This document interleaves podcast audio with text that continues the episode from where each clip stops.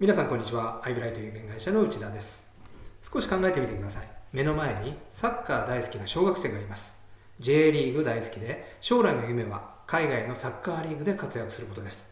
こんな子が誕生日だったらあなたならどんなプレゼントをしますか？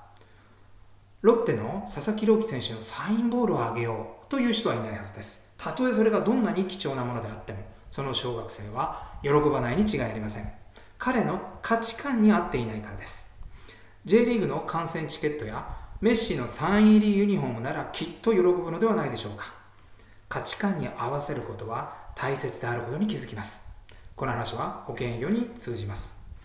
非契約やライバルよりも安くて有利な提案をしてもなぜか契約にならない。最高のプランを提案しても検討します。とお客様に言われてしまうことがある。こんな悩みを抱えていませんか？一方以前インタビューしたトップセールスの制約率はほぼ100%です。お体の関係で契約をいただけない場合除いて契約を預かれないことがほとんどありません。と言ってもいつも他社や非契約に負けない提案をしているわけではありません。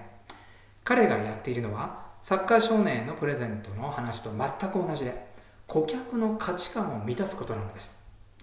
苦戦する保険業パーソンは安くて有利で最高のプランを提案すればお客様は喜ぶはずという自分の価値観で提案をしてしまいます。一方そのトップセールスは顧客の価値観をつかみそれを満たす提案をするわけです。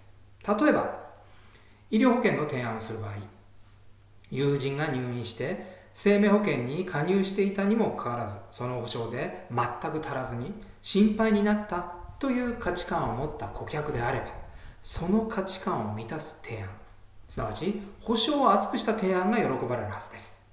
一方夫がリストラにあってとにかく保険料を削りたいという価値観を持ったお客様ならできるだけ安い提案が価値観を満たすことになるでしょう。いい提案でお客様は満足するのではなく自分の価値観を満たす提案をされれば満足するのです。保険料や特約の前にまずお客様の価値観をつかみましょう。